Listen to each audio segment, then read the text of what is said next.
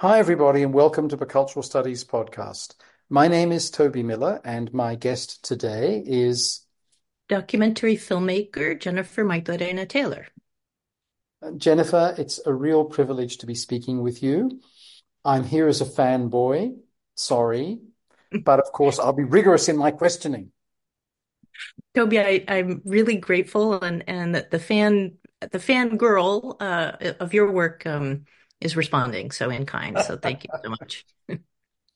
so my, my first question is to ask you what's currently preoccupying, interesting, dynamizing, retarding, you know, driving you?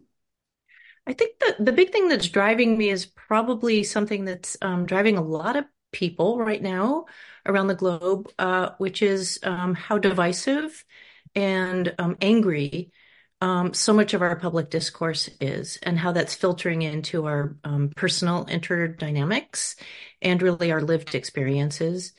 And at the same time, what what worries me or preoccupies me greatly is um, is making you know independent documentaries enough of a response. Uh, knowing that so much of what's being driven is being driven by mass media. Um, but am I, as a citizen, and a mm. person you know doing enough right now with with what i see as as being so many destructive forces in in so many places. Well i think every documentary filmmaker who's committed probably has to deal with that sort of dilemma always and everywhere at some I level. Think, yes i think so. I think so. And i think you know there's a certain conceit about saying hey i care about the way the world is working and what i'm going to go do is document it and in a certain sense engage myself. You know my work is very deeply engaged with the people mm. with whom i work but i also have one foot outside you know the stories. And so i you know exist in this kind of half in half out um, position which is actually very privileged right? Because i can you know uh, depict what's going on um, with different folks i think as faithfully as i can but i can also at the end of the day go home and you know probably have in, in many instances a nicer life than what I've been depicting. Um, but I, I don't think that's an unusual dilemma at all. Uh, is it one that you're experiencing more now than in the past? Because you connected it to divisive public discourse.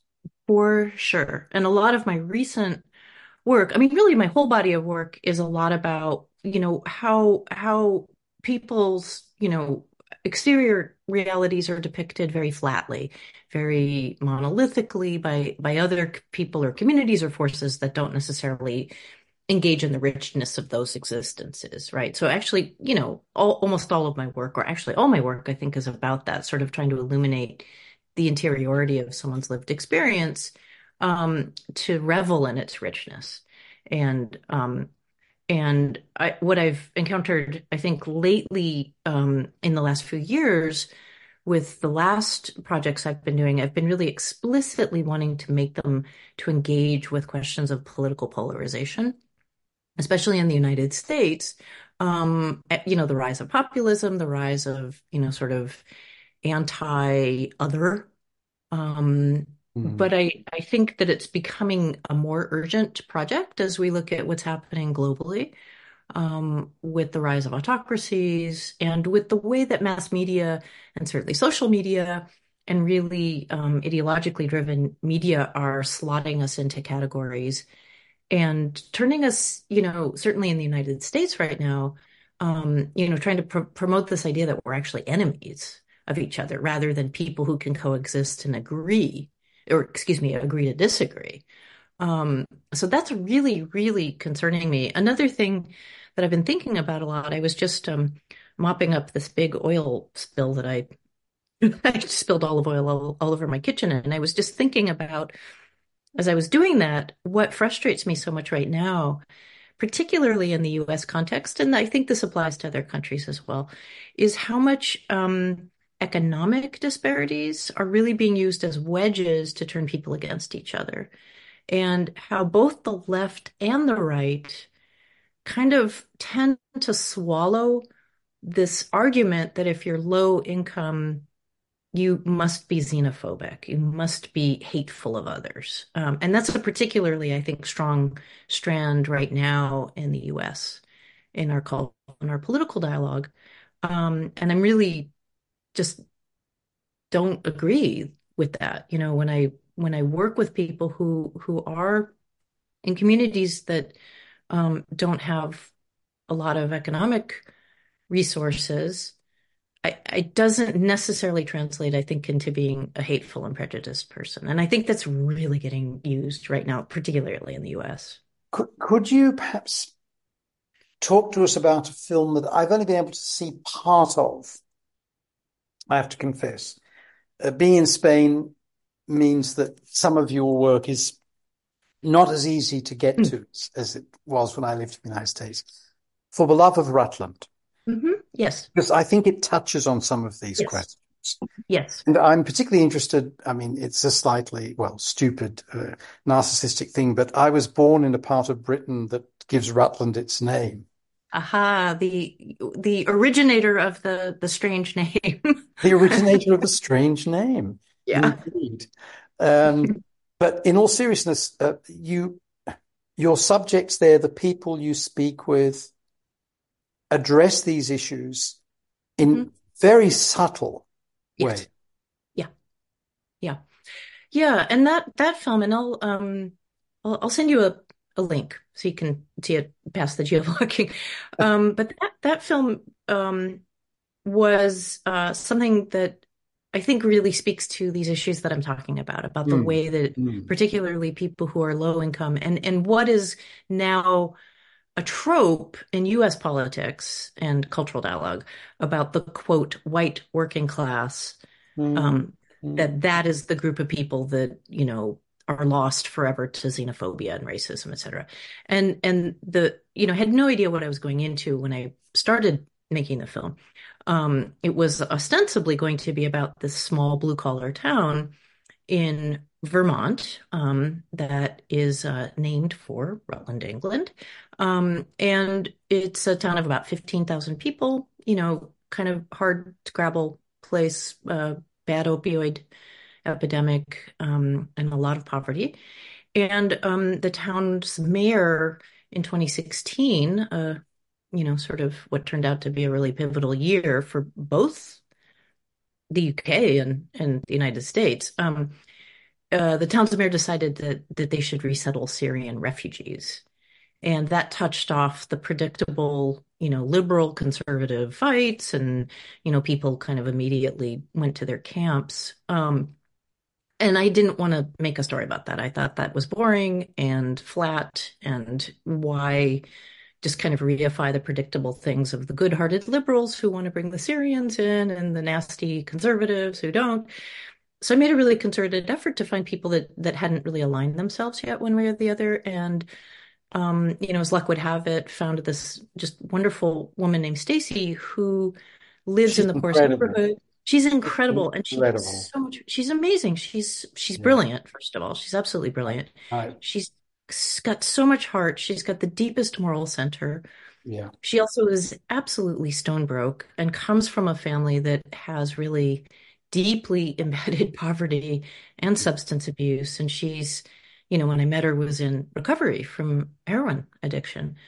Um, and over the course of us filming together for almost four years, she really established herself as this kind of moral center of a universe that we don't see. Um, and, you know, she's confounding ideologically. She doesn't align herself one way or the other with the right or the left. Um, but over the course of us filming together, she really made a lot of effort to find out what was going on with regard to the refugee issue and other things happening in her town. And ultimately, at the very end, if you know, give it away that you know she kind of sees common cause with someone who's a refugee because she started, I think, to see herself as as displaced in a certain sense, culturally and economically and this is a town I should say that I lived in. We moved there from Los Angeles in the 70s when my idealistic parents thought we should get out of the um, de- you know depraved city and moved to the countryside and so we moved to this small town whose name always confounded us Rutland. Um, and, you know, we had a, we always went back and forth to Los Angeles. You know, I had sort of a bifurcated, um, you know, Ah, childhood growing up in both places. But, but what I learned growing up in this town is that it's very cruel to the people who are at the bottom of its ladder. And it's not an, it's not a racially diverse town in the least. Um, people couldn't wrap their heads around the fact that my dad was half Mexican. Like that just didn't register with them. Um, but but but the town has a lot of poor people, and so those were the people that that the town kind of hierarchy, you know, really puts at the bottom. So Stacy, the, the woman who who really became the center of this film, would be called a quote dirtbag, and the people. The good-hearted liberals and the, you know, the quote nasty conservatives, or however you want to look at it, kind of equally dismissed her and they dismissed her throughout the filming. And so I there's a, meant this to really be a critique of of of of the yeah, status both quo sides. There's a wonderfully poignant moment when she's quizzical and she's saying and thinking, it's not so much against refugees, it's just why doesn't anybody do anything for the rest of us who've been here our whole yeah, lives? yeah, yeah, and says that it really well. And and I think for people outside the United States, the plurality of our listeners are in the US, um, Jennifer, but the majority is not. yeah, And um, Vermont is a very small state in terms hmm of population. It's in the yes, Northeast. It's famous now because of Bernie Sanders. yes. One of the interesting things about Bernie Sanders, whom I had the privilege of sharing a taxi ride with for half an hour, Oh, which was really? I wrote a little essay called My Taxi Ride with Bernie. This was 20 years ago, and he'd Oh, just cool. become a senator. One of the reasons why he could win a mayoralty, win the House of Representatives seat, and win the Senate is because he knew how to listen to poor white people and try yeah, to get them things. Yeah, And he respected Republicans who disagreed with him, yeah, many of whom, whenever I've been there, would say things like, I don't care if he's a socialist, he gets things for us. yeah. Yeah, no, I, th I think that's a really, you know, thank you for that for that note about about Bernie and and um, you know, the state of Vermont, as you mentioned, it's it's tiny. Um, I think it has 500,000 people, something like that. Um, you know, it's a, a very rural state. It's actually one of the most rural in the United States. Um, it's dependent on the dairy industry and on tourism, and it does because of Bernie and also Ben and Jerry's ice cream um, have a reputation as a very liberal place. Yeah, And, yeah. and indeed, Bernie was the mayor of of Burlington, which is the only really significant city in, in Vermont. And there's a saying in Vermont of Burlington's really nice and it's so close to Vermont. So the rest of the state is really pretty evenly mixed in terms of, you know, how the US determines what you are, red being Republican, blue being Democrat. And so the rest of the state is much more mixed, and it's not a given that it's, you know, socialist. But but there is something really important, I think, that Bernie Sanders and other, you know, of the few politicians in the US have been able to do, which is they cut through that kind of misinformation that says if you're economically anxious and you also are white, that you are de- you, you are bound and determined to join the racists. And and that's been a tactic forever, forever in the United States, particularly. It was used, I mean, to instill Jim Crow, right? To say you've got something to lose, don't let these people get ahead of you, et cetera, et cetera. And and I think it's a it's a disaster right now for media makers and particularly people that don't have experience in rural areas to assume that that monolith exists. And because we you know you you can end up really reifying it. So for example in the US after the election of 2016 really took a lot of people by surprise that you know the former guy won the election um, thanks to the electoral college. Um, you know you saw endless political pieces done by coastal reporters who would go to a diner in a small town and say, what's, you know, what's going on with you people? But nobody, very few people, I think, are trying to look below the surface and, and say, is there something else going on? Is there some other way that that we could form our communities and form our senses of ourselves that that wouldn't lead us inexorably down this path Mm. toward racial um, and cultural animus Now, because that leads to disaster. speaking of Rutland and the fact that in a sense you were from there, Yeah. right? You you weren't the hippie chick from California arriving to make a documentary for PBS that would show people Yeah. up.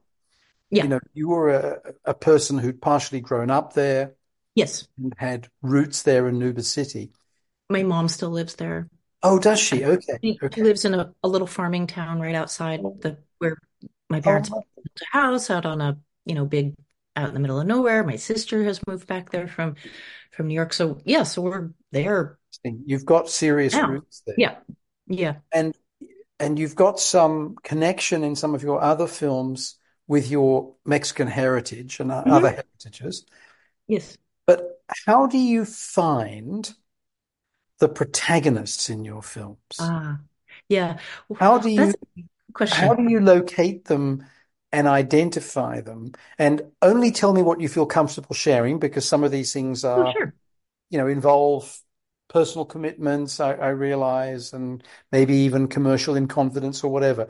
But to the extent that you're comfortable, could you share with Yeah. us how you meet someone in Rutland, how you meet someone in East LA, or Oh, people, and then. Yeah.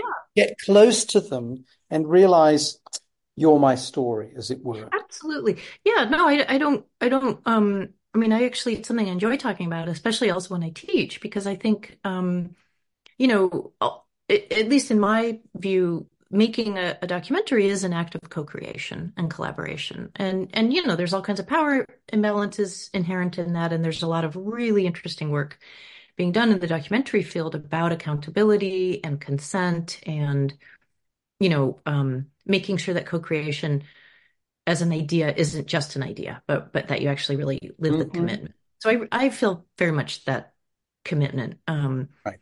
um, and I hope I live up to those values. So it takes me a long time, usually.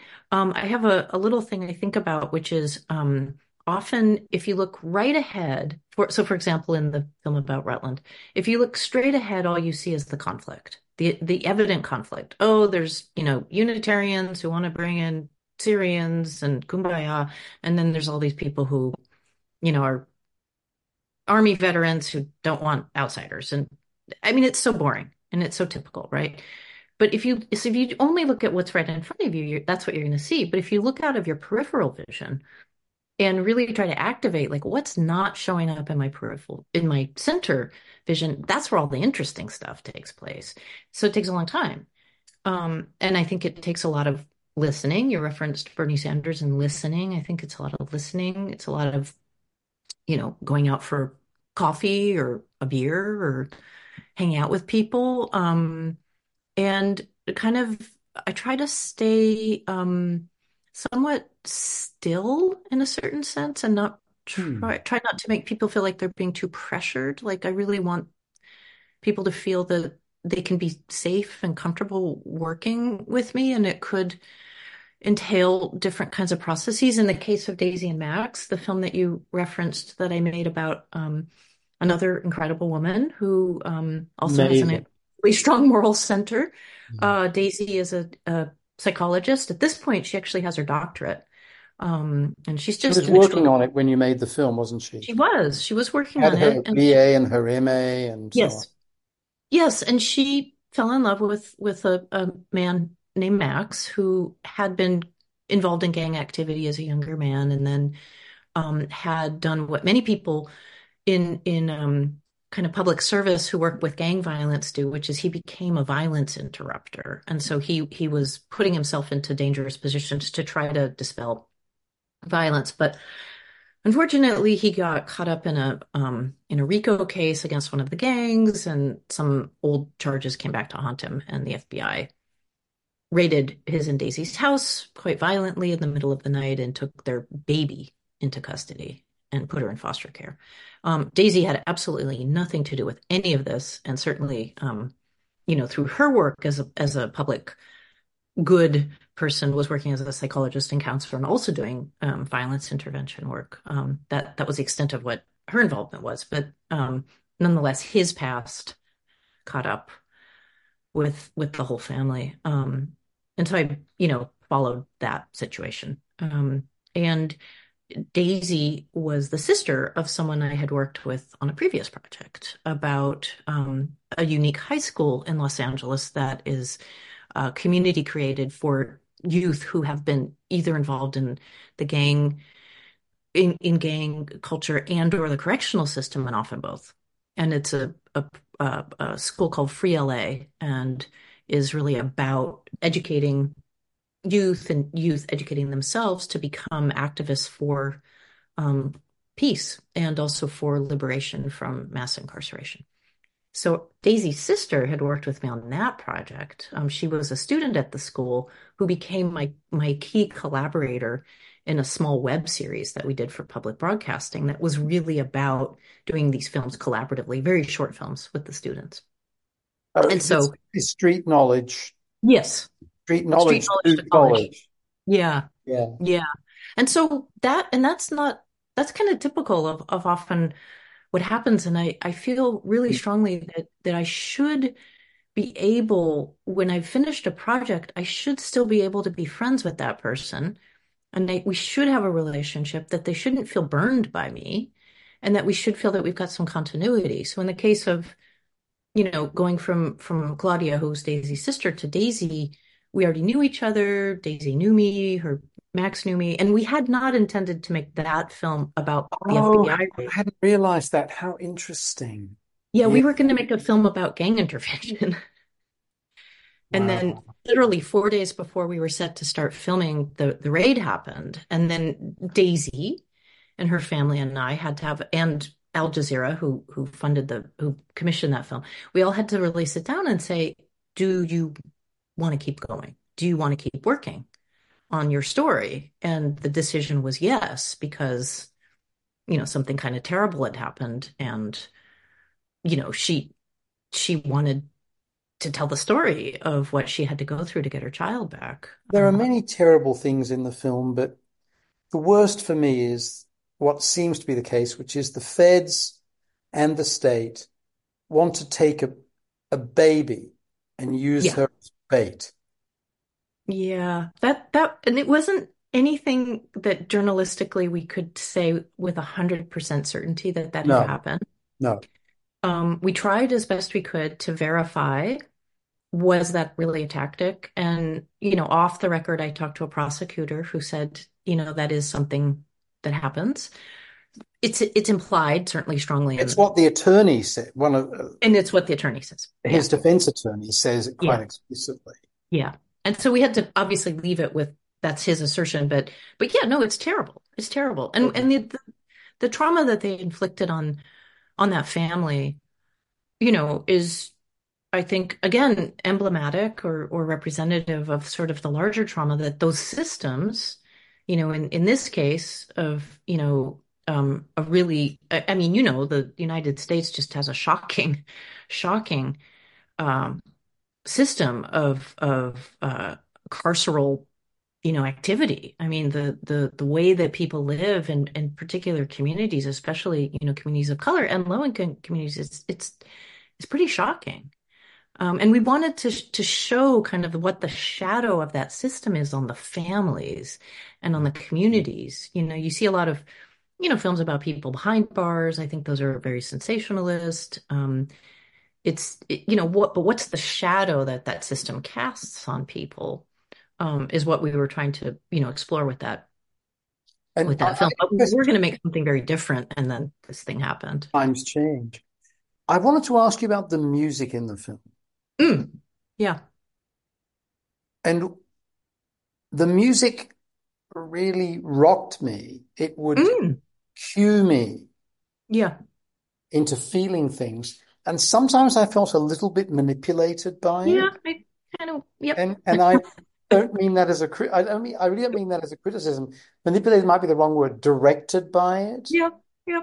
And I found myself thinking, wondering, what would this be like if there were no music? Mm-hmm. Mm-hmm. Mm-hmm. Because Daisy, and there's also another woman whose name I don't remember, who's an interventionist. Liz. Liz who's fantastic. Yeah And what would it be like if I just heard them Yeah. and the attorney and Daisy's sister and Mhm. Daisy's mom, who's Yeah. also fantastic, Yes. and I didn't have the music? Yeah. It's a, oh, Toby, it's a really fair question. And um, I would say in, in my own self-critique, I may have overdone it on, on that one. I tend to use a lot of music. What I try to do in making verite films is never put music under verite. So if a scene is playing out in real time, I'll never put music under there.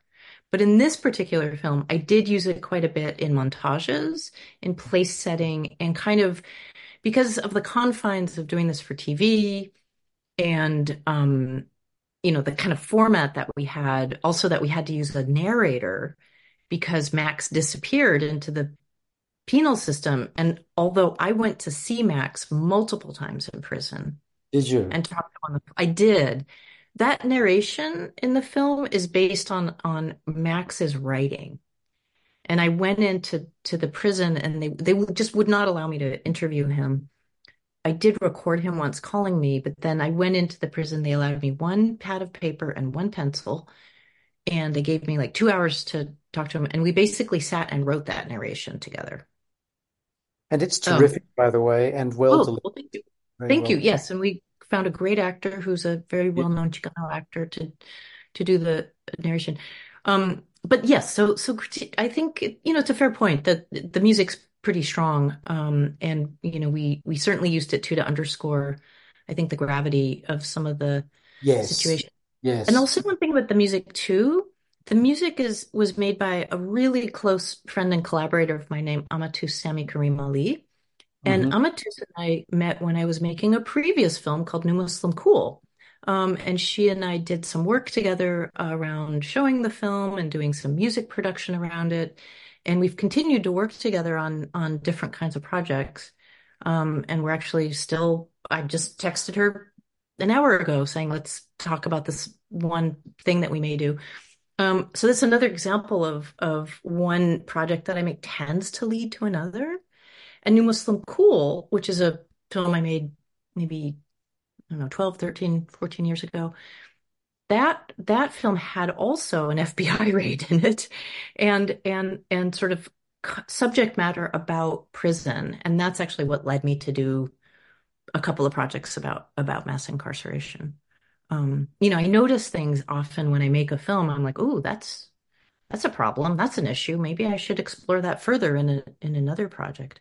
And Daisy, who's in Daisy, you know, in Daisy and Max, and Stacy have become acquainted. Um, and when I was beginning to work with Stacy, um, she saw Daisy and Max, and she said, you know, could I talk to Daisy sometime about kind of dealing with trauma? And I put them in touch with each other, and they had a few conversations, and you know, so so my goal in making these things too is to really feel like they're human, and that you know th that the the project exists outside of the the confines of of the film. Um, but but you asked about music, and I kind of went on a tangent. No, no, will those other things are I will confess that I do tend to be a little heavy-handed with it. no, that's great. And I I just wanted to have my moment of being a bit wicked, a bit naughty, Yeah. that was music. I wanted to going off to a bit of a tangent. I wanted to ask you about venues, places, because Ah, I can't even begin to count how many institutions you've made films for. But I'm thinking Mm. there's Sundance, Mhm. there's PBS, uh, there's The Atlantic, there's Al Jazeera, and on and on. You know, you're a very prominent, famous, successful documentary filmmaker who's deeply admired. There's the fanboy coming out that I warned you about. And that's very nice of you because I would not think of myself that way at all. I just think of myself as a, is it piker is the word? Like I'm just struggling along each day. Like, am I doing this right? Should I be doing this? Well, and it's only by doing that that you become the other thing and keep being the other thing, I suspect. But I wondered if you could reflect for a moment, without necessarily again giving away trade secrets, as it Mhm. were, about what it's like, the difference between working for PBS and Al Mm. Jazeera, Yeah. The Atlantic and Sundance and Uncle Tom Cobley. Oh yeah, absolutely. I mean, in the case of working with Sundance, they're they're one of the funders of my work, but they don't necessarily dictate, do it this way, do it that way. Although they do tend to give fabulous feedback and advice, as the best funders do when they have real experts um, on their staff. And so I've been really privileged to work with with Sundance um, as both the funder of my work and um, uh, also through labs that they do. Um, and then in kind, I've taught several classes for Sundance's collab Okay. platform. Right. You know, try to kind of keep keep the circle going. That they give me a lot of support, and I try to do the same. Um, um, I will say, like the difference between working at a place like PBS or f- very, you know, we have a very strange system in the United States of public broadcasting. It's not a network. It's it's um, this kind of funny federalized system that um, was designed that way on purpose so that it wouldn't have too much power. Um, and so, you know, the, the public broadcasting service, which works together with the Corporation for Public Broadcasting, is the public broadcaster of television in, in the US, is the main one. And um, and generally, when you're working with PBS as an independent filmmaker, you know, the way that I have made a Mhm. lot of these films, I I actually keep editorial control.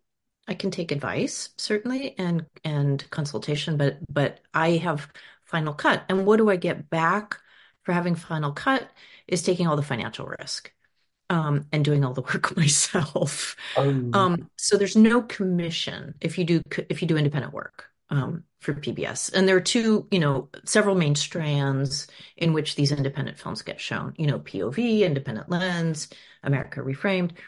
And and so you're really working as an independent filmmaker, cobbling together your budget, working incrementally, you know, borrowing, begging, spending the night in your car, you know, doing whatever you need to do to get the work done. And then they they may come in with some completion funding and a broadcast contract and some form of distribution. And you're doing that for the, you know, essentially the mission of wanting to tell these stories for public broadcasting. Um, so it's a it's a great way to to keep your um autonomy. I mean, obviously you have to work with good standards of fact checking and you know certain standards of of journalistic integrity. That's really important. But you do a final cut. Um, so in the case of working for a place like Al Jazeera, that's a commission, and they're going to have final cut and essentially make some decisions about um, what you know what the cut should be. Um, and what you do in that instance is the absolute best you can, and you advocate for the story as strongly as possible. Um, but ultimately, at the end of the day, it's going to be up to the executive producers um, to decide how how the how the cut will be finished. But what you get in return is is you actually can get paid, um, not princely sums, but something. Um, so, you know, that's that's the trade-off. I I have not um, gone into the world of of the really high budget, you know, projects that the, that the streamers are doing, for example. I've I've not um, cracked that ceiling, as it were, to go into those kinds of projects. Um, but I think uh, you know those are essentially if if they're being done in-house by a streamer, you know, they're they're um, they're going to hold the final cut. And I actually really like my independence. And it's why I decided a number of years ago that that I would um, become a, a teacher and that I would teach at a university in order to be able to do my projects my way, my deeply, I think, not very commercial projects. Um, and so for me, that's the trade-off, um, is is having some some cultural and artistic and and sort of even I, I don't know I don't know if ideological is the right word, but you know the the kind of independence that I want to have to make my Mhm, work. mhm. I wanted to ask you about teaching, so I'm so glad you just mentioned it, and you've done that at Sundance, which for listeners outside the US is something that emerges from Butch Cassidy and the Sundance Kid and Robert. Redford's Ranch and his support for independent filmmaking uh, and creation of workshops, of a festival, of a TV network, and mm-hmm. so on. But Yes. you've also done this at a college level and at the University of California, Yes. which is a public university wonder Yes, it is. problems. Yes. So I wonder if you might reflect on that experience for us, Oh, both at Sundance and in the University of California. Yeah, well, well, Sundance as a as an institution, um, the Sundance Institute, you know, as you mentioned, was was founded by um, Bob Redford, and you know, started as a festival, and you know, now I think a lot of people know it as as this big, you know, festival that happens in January, where a lot of celebrities show up in puffer jackets and UGG boots, but um, but they do much much more than that. Um, and and as you mentioned, they've got um, really a robust program for um, nonfiction filmmaking. Um, and I've been, you know, super just lucky to have gotten to work with them, as I mentioned, as both a, a supported artist, but also as somebody who um, uh, helps them with their educational mission. Um, so I've done a number of of class. It's actually interesting. They they started a, a online platform called Colab about a year before the pandemic hit. And so they were already innovating on um, online education and doing Zoom-based classes. And I helped them design a class about de developing a documentary and um, then taught it um, with them for several iterations of that course. And so when the pandemic hit at the university um, that I teach at, and we had to go to Zoom-based courses, I actually had just a bit more sense of how that was going to unfold. Mm. And so that was lucky. Um, as you mentioned, the University of California is, you know, uh, really a, a public policy miracle. Um, and the the you know jewel in the crown, I guess, of of sort of public education as as it exists in the United States, very different from other countries in the sense that um, you know college education's wildly expensive in the US. And actually, even the UC has become much more expensive than when my parents were, you know, students at UCLA back in the 60s. Um, and that has to do with the attacks on the public sector in the US. Um, regardless, it's still um, one of the best, I think, public institutions that, that we have. Um, and our student body is very diverse and really represents California um, in a very deep way. So that means um, a lot of young people who are coming from maybe first or second generation backgrounds as as new immigrants, you know, usually from the Pacific Rim, um, including Latin America, you know, Mexico, also Asia. Um, and often their first time in their family going to college. Um, and so to me, it's a really, you know, and I know from my own family's history that, you know, the key role that getting um, a university education played in, in my own family's, um, you know, success and history over over the last few generations. So um, I just actually really love working there, um, and I feel really lucky to get to to teach there. Um, and you know, it's interesting working with the students. I'm sure you also encounter, you know, people's um, approaches to media production are changing. Um, there's a lot more, I think, obviously interest and uh, ability that young people have in making short work and, you know, TikTok and da, da, da, you know, stuff I barely can understand. I think higher levels of, of facility with the technology. Um, but what I still find is that um, where it makes sense and where it's really satisfying to work with students is on the content, is on the questions you asked me about. How do you make a relationship with somebody? Mm. How do you, how do you, you know, really take your time to get to know somebody? How do you break through your shyness? That you're actually going to have to go sit down and talk to somebody in person. You know, it's not going to be, well, I texted them and they didn't answer back. Well, actually, you have to go sit down with someone and, and be with them in real space. Um, so that's the part I, I love. Um, and the students are brilliant and super smart and often working a job or two jobs and going to school. And um, I just love, you know, being able to work with them and also be challenged by them a lot of the time. um, so that's that's uh, I think what's been what's been gratifying about working in the university. That's But but but it also drives me crazy that that our public sector is under so much duress. Such, such and duress. Yeah. yeah, and also, you know, this just, you know, the attacks on higher education in the US are just, it, you know, it's part of that whole thing that we were just talking about, about the, you know, the attacks to divide us and, you know, make us into enemies. And, you know, there's a really concerted thing going on right now with higher education in the US. And some of the critiques I actually think are okay, right? Like there's some validity in critiquing, you know, do you send somebody to, to college for for or often five years because it takes them longer and saddle them with huge amounts of debt? And then what happens if there's no job market for them? But that's that's not the university's fault. That's the economy's fault.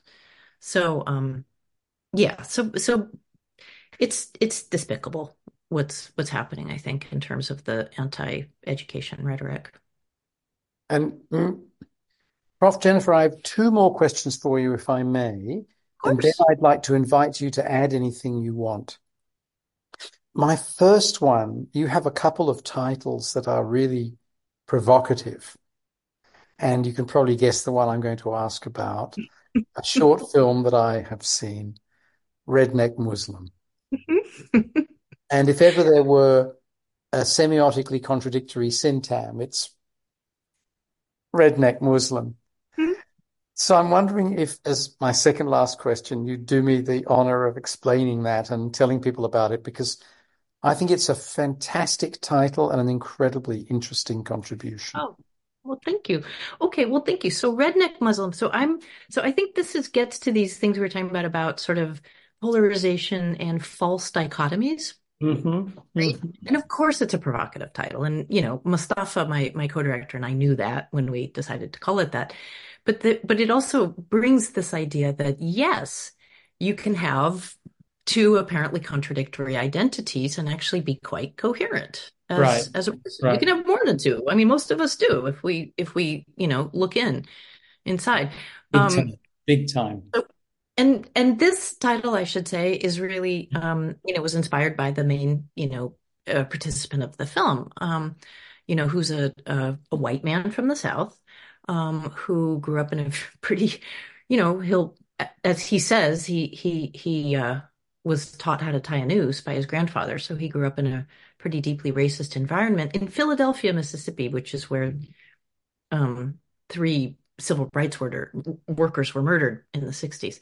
Um, and he became um, he became Muslim um, as a young man, and as he describes in the film, you know, he went through a, a, phase that a lot of people go through when they're a new convert to whatever religion or cause they have, which is he kind of went a little bit overboard and, you know, wore a thobe and a turban and sort of did things that he imagined are being, is, you know, carrying out a Muslim identity. And in his, I guess, late 30s, 40s, kind of realized, you know, that's really not me. I'm a white guy from the South. I just also happen to be at this point, you know, I'm a Muslim. And he's also training to be a hospital chaplain and, and give care to a very diverse group of patients. So he decides over the course of the film that he's going to start a, a, a, nonprofit called the Society of Islamic Rednecks. Um, and, you know, we followed him in the film as he kind of tests that out and, and gets some pushback, um, primarily from a group of African American Muslim leaders who, who I think kind of question is you know, there's still some real inherent problems in in the construct. Um, you know, but he he kind of articulates that idea that you know he says, look, being being a redneck is a is a badge of of honor.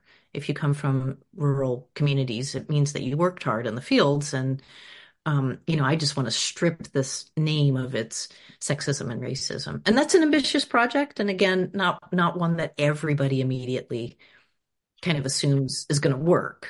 Um, but you know, we wanted to at least show an example of someone who's really grappling with these questions and you know, kind of challenging himself and also taking uh, advice and realizing like, oh, maybe I need to kind of think more about how I'm how I'm kind of articulating these ideas. And he's another person, you know, he he still he shows the film actually and does lectures with it. You know, Mustafa, who who made the film with me, and I are, you know, always talking to him and um, encouraging him to, you know, go for it with with the kind of work he's doing. And he just is finishing up a master's in divinity. Um, so, and you know, just another kind of interesting, great person who has multiple identities, as as we all do. makes me um, think of just some wonderful writers that talk about the complexity of subjectivity, Yes. identity, and of the many persons contained Yes. within us, and just how important I think that is. Um, last question, Prof, is about you. And it's to ask you to talk about being Latina, you know, and being a woman.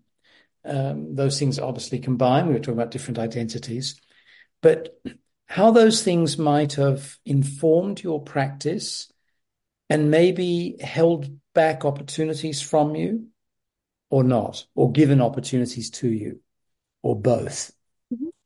Well, well, I sort of I think of myself as very, you know, I'm really mixed. I mean, my mom is Irish and, you know, her name's her last name's Hanrahan. I mean, she's got red hair and blue eyes and and I have a very, you know, if you you, you can see me, you, you can tell I have a pretty European phenotype and and um, you know, I certainly pass for white because I I'm white presenting, obviously.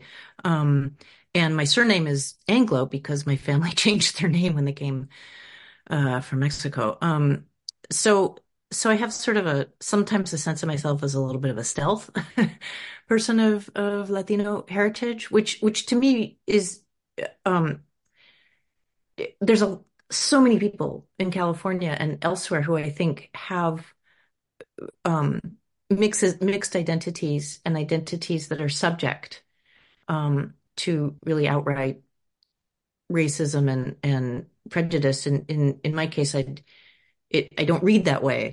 So I actually feel like I've got a privilege that I have to kind of um, be true to my roots in a certain sense, if that makes if that makes any sense. And I also have a lot of cousins in Mexico with whom I'm very close, um, and we still have you know kind of an ongoing relationship. So I feel like it's a, a real part of me. Um, at the same time, it's one I could have um, dismissed, if that makes sense. hmm hmm And and so I I don't know if I'm making any sense, but so I feel like that's that's not anything that's that's been I would say an impediment for me. I I don't read in any way that that I would be subject, and I'm also middle class. So I so I've you know I've sort of my my family went through the gauntlet a couple of generations ago. Um, that said, I think being a woman in film production Mm. is is still uh, universally pretty challenging. Um, and we know certainly from, you know, the statistics that that that men, you know, really dominate Hollywood. Documentary film, I think, has more gender parity. Um, but it's also a very undercapitalized uh, part of the film world. Um, I have to say though, Toby, I don't, I don't, I feel like I've been given a lot of breaks and I'm pretty lucky. Um, particularly again, because I grew up in a, you know, pretty stable middle class family. And Mm. Mm. and so I don't, I don't, I don't carry that with me a lot, I I guess. Um, but I at the same time I feel like if I don't honor my own complexity and subjectivity, then I can't honor somebody else's. And so it's really important to me to, you know, I mean, I was actually just thinking about this same question today. You know, would my would my grandfather be proud of me? You know, um, and and those those things, I don't know if it that it's probably that's the hardest question you've asked me. But I also feel like it's really important when I when I'm in the classroom, for example, with students, I I can tell that we have a lot of students who are mixed you Mm. know, similarly in in a certain sense to me who who may come from like Anglo and Latino backgrounds. And I I want them to feel seen and that all their parts matter and that in the current regime that we have that you don't have to hide yourself. Because because my dad actually went through some real hard experiences I think.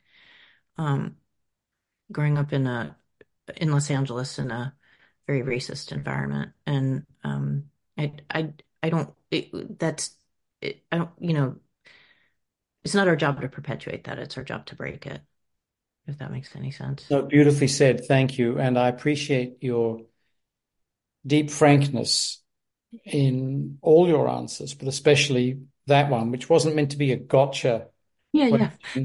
But I did want to know about it because I think that both those statuses, in terms of race, in inverted commas, and gender, Yeah. lead to inhib- institutional inhibitions in many cases, Yeah. can produce opportunities, but can also be coded by class, as you say. Yeah, and I and I really think class is the thing that that is so dominant, and and and again in the U.S. context, I think gets um, kind of elided because the U.S. is so um, you know was founded. I mean, on apportioning power to people based on their phenotype and the understanding of their racialized identities, and so I think that that obsession. I mean, we we see it playing out now. You know, um, still really marks so much about life in the US. I mean, it it can't have. I mean, that's why this whole thing about saying we're colorblind is so frustrating because how can that be when the country was set up as a racial dictatorship? You know, so so I guess I, but I do feel sometimes really frustrated that, about you know questions of class get get kind of um, smothered, and I think actually that's you know where we started our conversation was about you know sort of I guess if you know, lack of a better term, like if there could be more class solidarity, you know.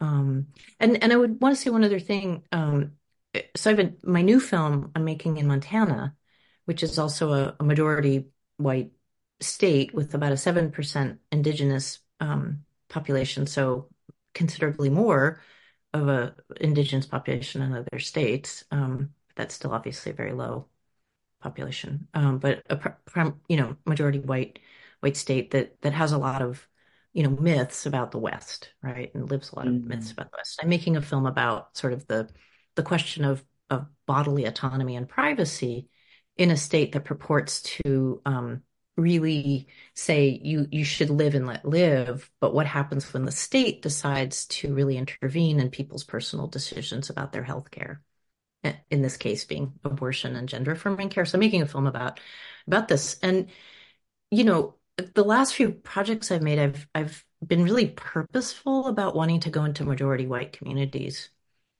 and and sort of push against um, ideas of monolith, ideas of identity, ideas of power, um, and an ideology. And I can do that because you know nobody looks twice at me in those places and so I've been really wanting to to make those films and kind of you know almost you know anthropologically you know so frequently it's been you know white filmmakers going into communities of color or you know middle class people who have the means to make films going into poor communities which is still you know something i'm i'm going to be guilty of but but i'm just trying to kind of almost reverse that that anthropological lens in a certain sense and and look at communities that that purport to be the center, that purport to be the norm, and say, well, what what's going on here? Um, so that's that's a little bit of a also, I guess, extension of that last thing we just discussed about about you know my own way that I situate myself, and and I also talked a lot to friends, particularly friends who are black, who said, you know, you really should you and, and more white filmmakers really should be going into white communities and so I, I've taken that really seriously. And to conclude, I'm wondering if there are things you'd like to add to what we've discussed, points we've missed, issues you'd like to elaborate on a little bit. Probably, I feel like you're, we were very comprehensive, and I probably have rambled a bit. Um, but I, I, I think, um, I really uh, thank you for giving me the space to talk about these questions. Um, and I I think we've probably um, can't think of anything else that we we would want to discuss unless uh, we could talk about wine in Madrid, but that's another conversation. we can definitely have that conversation, and that would be fun. All right. Thank you very much, Prof. It was great chatting to you. Thank you, Toby. It's really been a pleasure.